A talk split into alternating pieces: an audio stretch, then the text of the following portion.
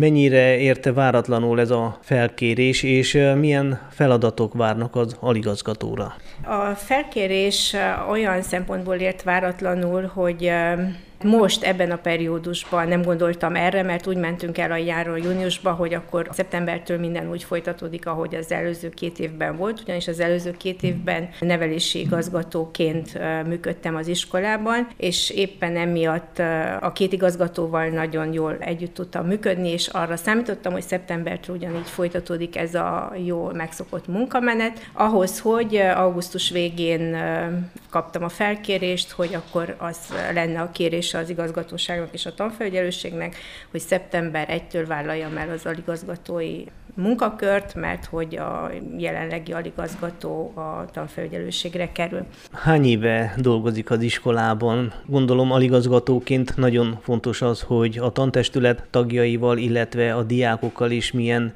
viszonyt, kapcsolatot ápol, milyen mélyre gyökereznek ezek a kapcsolatok. Idén lesz 23 éve, hogy itt dolgozom, tehát ahogy én végeztem az egyetemi tanulmányaimat, úgy ide kerültem 2000-ben, utána a másik évben kaptam meg hivatalosan is az állást, tehát 23 évet tanítok itt a Csiki Gergelyben, úgyhogy a kollégák nagy részét, akik most itt tanítanak, azokkal mind nagyon jól ismerem, együtt dolgoztunk ezek alatt az évek alatt.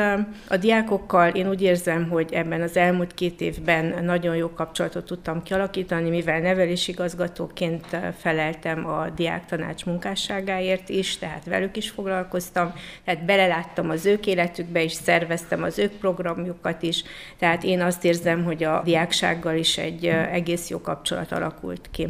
Mi változik ezután? Az órákat, az óraszámot megtarthatja-e? A törvény szerint 6 órát vállalhatok, mint aligazgató, tehát én most bevállaltam a saját osztályomat, akik 12-esek, tehát nem tartottam etikusnak, hogy most utolsó évben ott hagyjam őket, mert osztályfőnök is voltam náluk, plusz még egy négy órás hatodik osztály, tehát ennél többet nem tudtam bevállalni. Egy az, hogy nem akarok olyan feladatot magamra vállalni, amit lehet, hogy menet közben nem tudok olyan jól teljesíteni bizonyos dolgok miatt, és a magyar azért az vizsgatantár, tehát ott fontos szempont, hogy az órák megtartsák a magyar katedrának, tehát így maradtak plusz órái, amit a kollégák elosztottak egymás között. Egyelőre így oldottuk meg az idén. Mi lesz a munka megosztás az aligazgatóra, milyen adminisztrációs feladatok hárulnak? Amit én örököltem most az elődömtől, azok inkább a pályázatok, tehát hogy azokat folytatni, amit elkezdtünk, és újakat is